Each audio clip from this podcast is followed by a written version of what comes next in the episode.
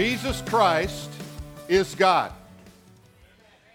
Let me try it again. Jesus Christ is God. One more time. Jesus Christ is God. Now, here's the question Did God die? I love the debate that's going on right now in the, in the audience. Did God die? Did Jesus die? Is Jesus God? Did God die? Logic 103 is prevailing right now. Let's talk a little bit about who Jesus is. Jesus Christ is the eternal Son of God. He's God of very God, member of the Holy Trinity, who took on human flesh. We call that the incarnation. He literally was covered in flesh, God covered in flesh. The Bible says that he came and dwelt among us as a man, that God dwelt among us as a man. As a man, he laughed, he cried, he got tired. There were times where I'm sure that he looked around and just wept over the hearts of people who were so far from understanding truth. And he came on a mission. The Bible says that the Son of Man came to seek and to save that which was lost. That is, people apart from God, he came to save. Now, it's interesting that it says of him in the book of Revelation that he is the Lamb of God slain before the foundation of the world. So, in the heart and the mind of God, Jesus Christ died before you were created. Because time is a creature word. We think about time, past, present, and future, but God dwells in the eternal now. So everything is present tense for God. So God, knowing that man would go the way of sin, that would choose to rebel against God, God had a provision before man had a problem. Can I tell you, God had a provision before man had a problem, and nothing has changed. God still has a provision for you before you ever encounter a problem. God is God. God is looking out for you. The Bible says in the book of Jude, in one of the last two verses, now to him who is able to keep you from stumbling and to cause you to stand upright in that day. Who's responsible? God is responsible to keep you from stumbling, and He wants to present you holy before Him. Let me give you a couple of thoughts here as we begin to put this in order. Here's the first one God was not born or created, therefore, He cannot die or cease to exist. I love it when third graders, they seem to be the best at this, ask you those deep theological questions. Where did God come from? You, as a parent, quickly change the subject if you're smart. Where did God come from? And the best thing to do is that sometimes when they'll ask me those questions, I'll say, Well, God came from no place because there was no place before God created a place. And they look at me and go, Well, that makes sense. And they go on. God is, if there was, if God could be caused, we would say he's self caused. And yet that does something with our mind, doesn't it? How does someone cause themselves if they don't exist. So we have to say God always was. Who died on the cross? Jesus Christ died, God, the God man. In his flesh, he died for our sins. He died as a man without sin for your sins and my sins. He was put in a grave according to the scriptures. He was buried. He rose from the dead according to the scriptures on the third day and ever lives, the Bible says, to make intercession for us in heaven. He is God, a very God. God is eternal and not subject to time. God is eternal and not subject to time. The thing that we struggle with in life is time and space. How far can we go? How fast can we go? How much time do we have left? And the older you get, the reason that time seems to be moving faster for you is because you've used up a greater percentage of what you have to start with. Makes sense, right? If I've only got 30% left, it seems like I've got to hurry up and get some things done. Now, let me just make a practical application. The older you are, the more you ought to live for Jesus, not the less. You have less time, less days to live for Jesus, be committed to Him, be focused on the kingdom than you ever have before. It is no time to say, Well, I used to.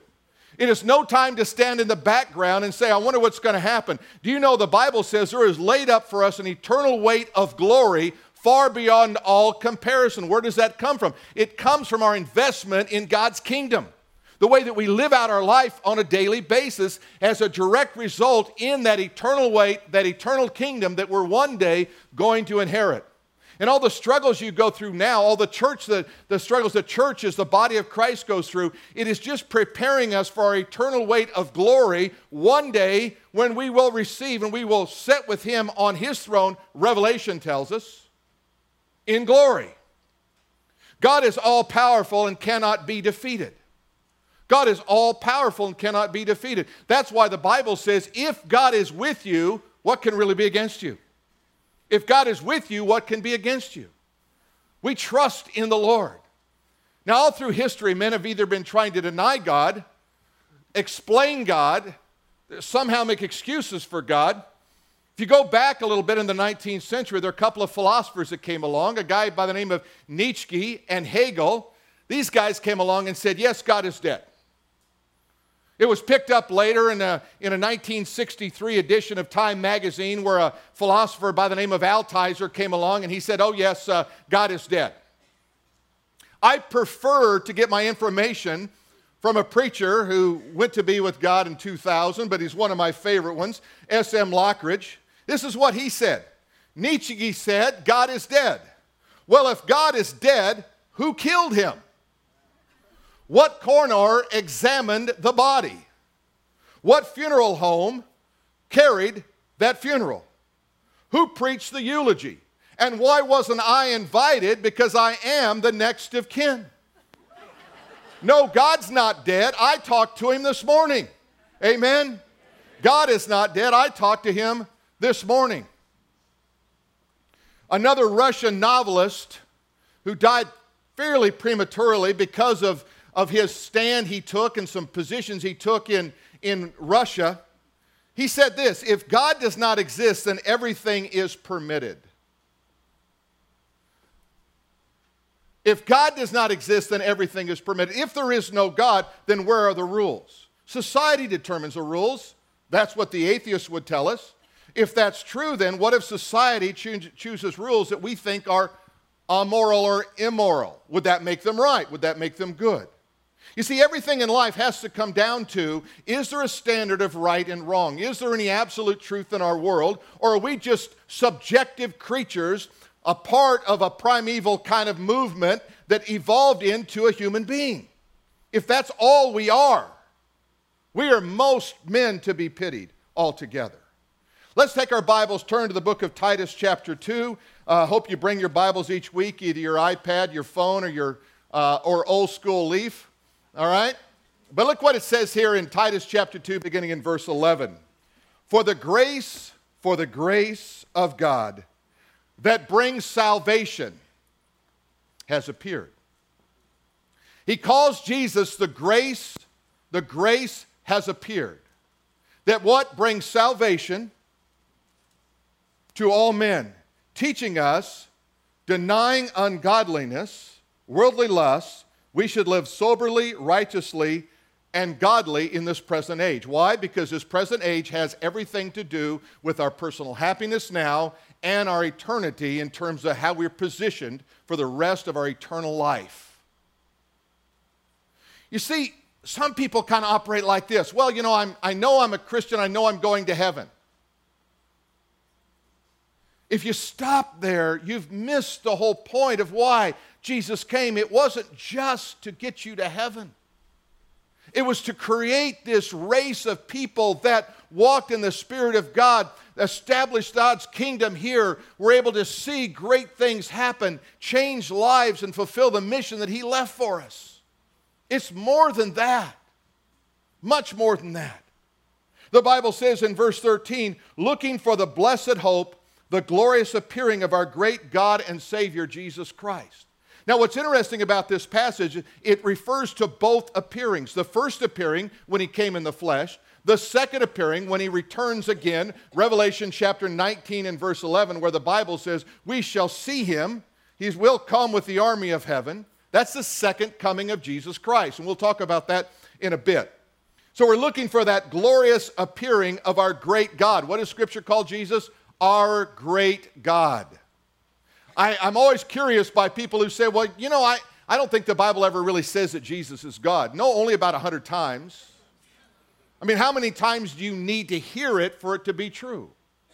Our great God and Savior Jesus Christ, and notice what it says of who gave himself for you. He gave himself for you. You know why? Because you're not perfect. Have you figured that one out yet? Look at your neighbor, see if they're perfect. Just take a look at them right now. They look perfect to you? If you live with them, you know they're not. He gave himself for you. You know why? Because sin breaks our heart. Because sin takes hope out of our life. Because sin opens the door for all kinds of things that just are self destructive in their patterns in our life.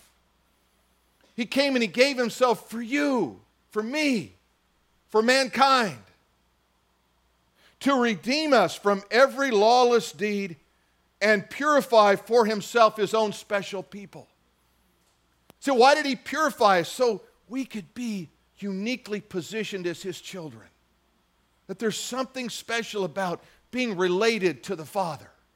There's something very great about that. It's not a burden, it's a blessing zealous, zealous for good works.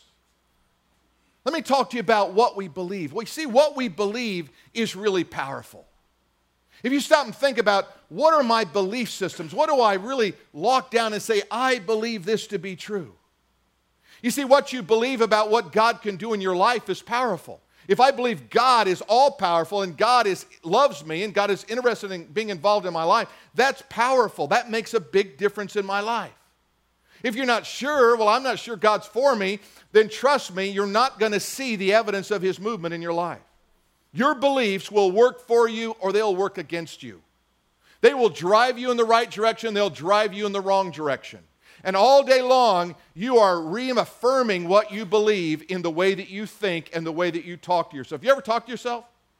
Anybody ever do any like self-talk? Like, how you doing, Phil? Doing good. I mean, I'm doing good. How, you, how do you look? I feel, feel a little, little heavy today, but you know, uh, wear black. I mean, you know, we do that self talk, right? Have you ever do the self talk that says, you know, I'm, uh, I'm not sure God loves me. I'm not sure God's happy with me oh, I, I, think I've failed God or I've disappointed God. Let me tell you something. If God loved you when you did not have a relationship with Him, how much more does He love you now that you're His son and His daughter? That's what Romans chapter 5 tells us. If Christ died for the ungodly, how much more now does He love us as His children? If He loved us when we were sinners, how much more does He love us now as saints? We need, to, we need to understand that we have to have the right belief system. The proverb says, As a man thinks in his heart, so is he. We have to raise up a generation that confronts darkness and makes a difference in our world, and it starts with the right mindset. It starts with thinking the right thoughts, building on those right thoughts, and then walking in the power of the Spirit of God. Do you know if the church, if all we're known for is doing good and acts of kindness, the world loves it and accepts it? That's what the church is supposed to do. They're supposed to keep their place and they're supposed to feed some hungry people and put some clothes on them and all of that. That never changes the world.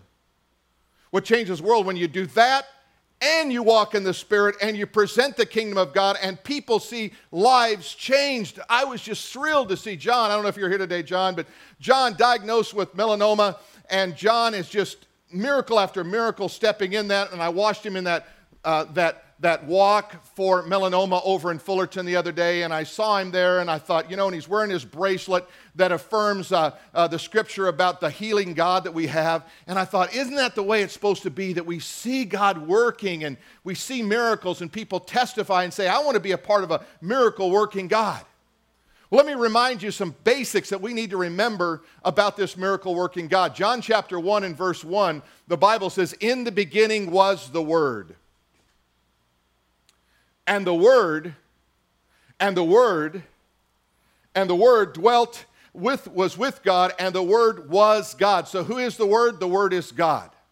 Now drop down to John chapter 1 and verse 14 and look what the scripture says. And the Word became flesh so the Word in the beginning was with God, and the Word was God, and the Word did what? It took on flesh. It took on flesh and dwelt among us. And we beheld His glory. When we saw the glory of Jesus, we said, you know what? That's not the glory of man, that's the glory of God. That's not like any other glory I've ever seen. That's the glory of God. We beheld his glory, the glory of the only begotten of the Father, full of grace full of truth. So those who lived in that day, they said, you know what? This is, this is God. This is a glory unlike anything we've ever seen before. Now let me take you to John, 1 John chapter 5 and verse 7, and look what it says. For there are three that bear witness in heaven the Father, the Word, and the Holy Spirit, and these three are one. That should not leave anybody in doubt about the Trinity. Let's look at it one more time. For there are three that bear witness in heaven the Father, the Word, and the Holy Spirit, and these three are one. What we believe about Jesus is critical in moving forward in our understanding because when you call on his name and you say, Jesus, get me out of this mess, you ever had one of those? I had one just the other day. I think I was going a little fast. I'm not sure, but I think I was. But I know my, you know, my speedometer is not quite right, and sometimes it peaks a little heavy on there, and it's, it's just, I need to get it fixed. So I'm driving down the road, and all of a sudden, I see an honored policeman and his car to my left. The first thing I did is what? Slow down. You've been there. I slow down. The second thing I do is what? I pray. Oh, Jesus.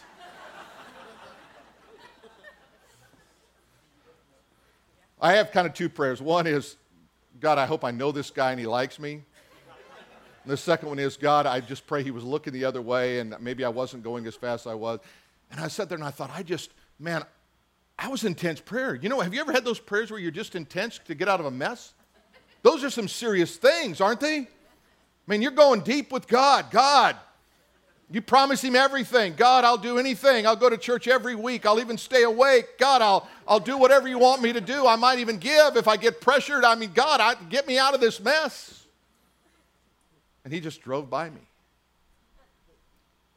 I don't know whether it's God or I was uninteresting. But you see, our God is great, and God loves to hear even when we have those desperate prayers. He loves that. Our God is the great and the only God. Titus says this looking for the blessed hope and glorious appearing of our great God and Savior Jesus Christ. Let me say, how do you look for Him? You look for Him in prophecy. You know, we're living in the fullness of days, the fullness of revelation, and the fullness of the Holy Spirit right now. You couldn't imagine a better day. What's happening right now in the Crimea, in the Ukraine with Russia is prophetic. Russia is on the move. Russia has not put 45,000 troops on the Ukraine border for no reason.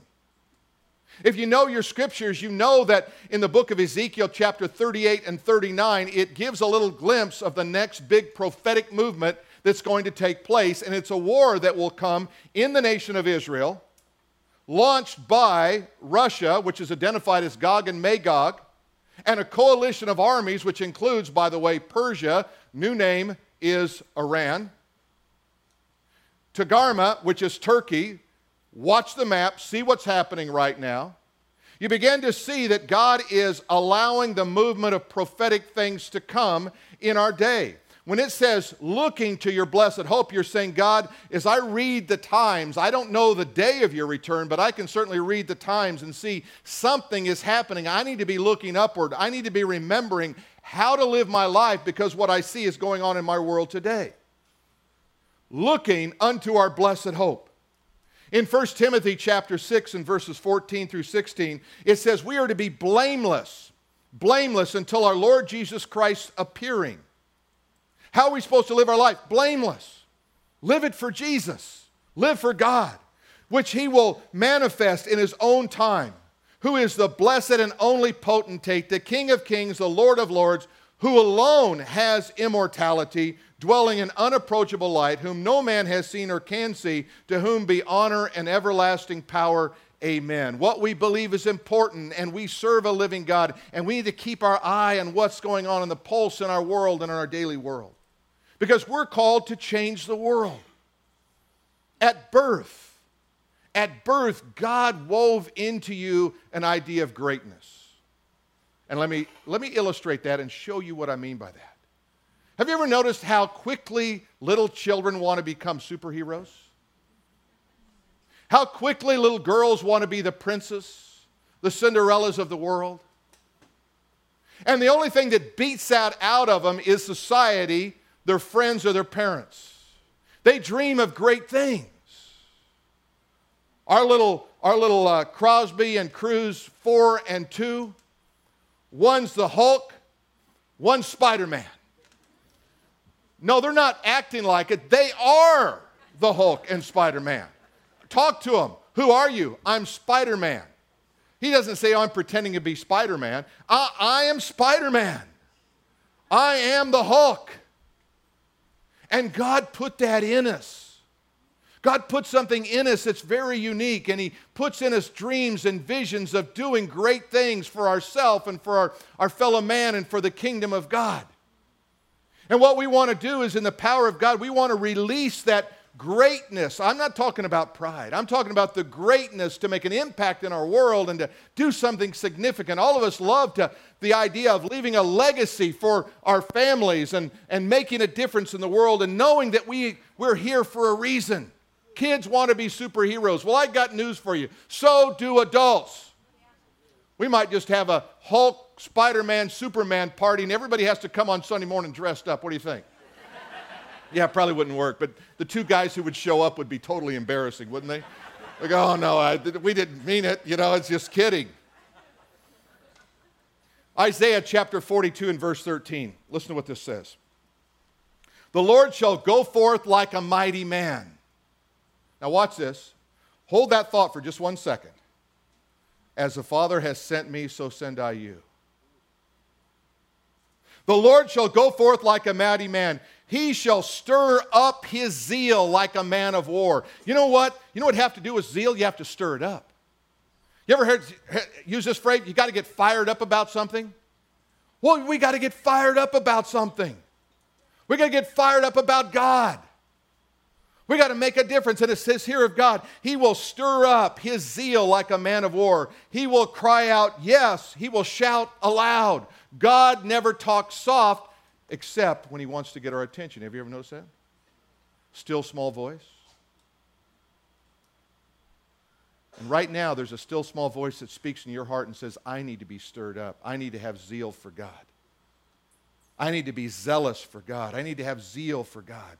He shall prevail against his enemies.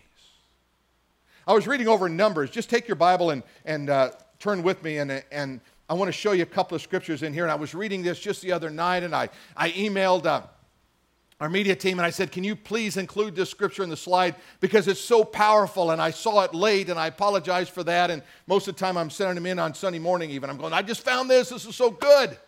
Are you ready? You got your Bibles open? Got a pen? You got to write it down? You will not remember this. Don't look at me like you're spiritual. You will not remember this. Numbers chapter 11. Okay, Numbers chapter 11. Let me set up the story, then I'm going to read that scripture for you. Okay, here's the story Moses has these 70 advisors, he's brought them together. It tells us here in verse 26 that the Spirit came upon them upon the 70. And then it says, When the Spirit rested upon them, they prophesied, although they did not do so again. But two men remained in the camp. The name of one was Eldad, and the name was the other was Medad. And the Spirit rested upon them, and they were among those listed but who had not gone out to the tabernacle, yet they prophesied in the camp. Now, watch this. And a young man ran and told Moses and said, This guy's the rat, right? He's going to come and squeal on, on Eldad and Medad. He says, He's told Moses that Eldad and Medad are prophesying in the camp. Joshua, the son of Nun. Now, watch this. This is the Joshua that's going to pick up after Moses. Joshua, the son of Nun, Moses' assistant, one of his choice men, answered and said, Moses, my Lord, forbid him. In other words, this guy comes back and says, There's two guys over there, and the Spirit of God is on them, and they're speaking out for God, and they're telling what God's up to. And they come back, and, and Moses gets word of it, and he says, Tell them to stop. Tell them to stop. And look what it says here in verse 29 For Moses said unto him, Are you zealous for my sake? When I read that, God just kind of pierced my heart and said, Are you zealous for my sake? Let me ask you, are you zealous for God's sake? You're zealous for something. Are you zealous for God's sake? And then he goes on to say this Oh, that all the Lord's people were prophets, and that the Lord and the Lord would put his spirit upon them. You know what he's saying here? We're called to change the world, guys. It's what he's saying to Moses. Moses is saying to Joshua, that's what Moses is saying to these others. We're called to change the world. We can't change the world by just sitting back and waiting to see what happens. 1 Peter chapter 2 and verse 9 says, "But you are a chosen generation, a royal priesthood."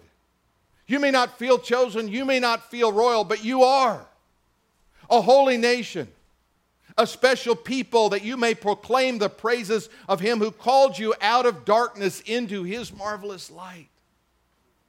That's what you are. You're called by God, empowered by God. Deep down, you're a superhero. Deep, you say, I, I don't feel like, you don't have to feel like one, you just have to be one. When you start being one, you will be surprised how much the feeling will show up. Now, here's what I want you to do. Now, this is going to be hard for some of you. Okay? I want you to repeat after me. I am, I am. a superhero, a superhero. For, Jesus Christ. for Jesus Christ. Now we're just going to live that out. We're going to live that out in our life now. I'm going to make a difference in my world for Jesus Christ. I'm going to carry out those visions of greatness that God wove in me in every application I find. I will find a way wherever I am to speak the name of Jesus Christ. I will find a way. I will live in the Spirit of God. I will walk in the faithfulness of the kingdom of God. I will live that out in my daily life. Here's a couple of, of, life applications for you. Number one, change your spiritual perspective. If your perspective has been over here, change it and get it aligned up to make a difference in the world. And then make a decision. Determine that you will be zealous for Jesus Christ. Determine, I'm just going to do that. I'm just going to be zealous for Jesus Christ. I'm going to be zealous for Jesus Christ. Let's all stand together as I lead us in prayer.